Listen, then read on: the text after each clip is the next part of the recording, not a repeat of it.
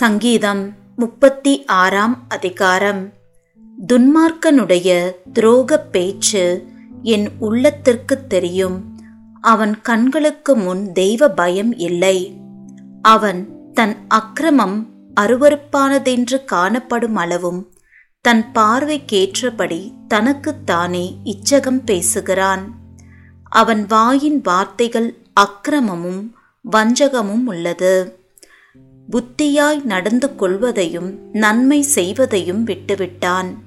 அவன் தன் படுக்கையின் மேல் அக்கிரமத்தை யோசித்து நல்லதல்லாத வழியிலே நிலைத்து பொல்லாப்பை வெறுக்காதிருக்கிறான். கர்த்தாவே உமது கிருபை வானங்களில் விளங்குகிறது. உமது சத்தியம் மேக மண்டலங்கள் பரியந்தம் எட்டுகிறது. உமது நீதி மகத்தான பர்வதங்கள் போலவும் உமது நியாயங்கள் மகா ஆழமாகவும் இருக்கிறது. கர்த்தாவே மனுஷரையும் மிருகங்களையும் காப்பாற்றுகிறீர். தேவனே உம்முடைய கிருபை எவ்வளவு அருமையானது. அதனால் மனுபுத்திரர் உமது செட்டைகளின் நிழலிலே வந்தடைகிறார்கள்.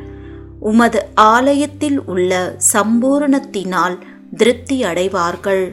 உமது பேரின்ப நதியினால் அவர்கள் தாகத்தை தீர்க்கிறீர். ஜீவ ஊற்று உம்மிடத்தில் இருக்கிறது. உம்முடைய வெளிச்சத்திலே வெளிச்சம் காண்கிறோம்.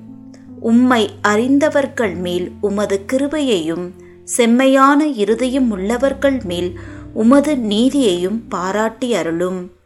பெருமைக்காரரின் கால் என்மேல் வராமலும் துன்மார்க்கருடைய கை என்னை பறக்கடியாமலும் இருப்பதாக.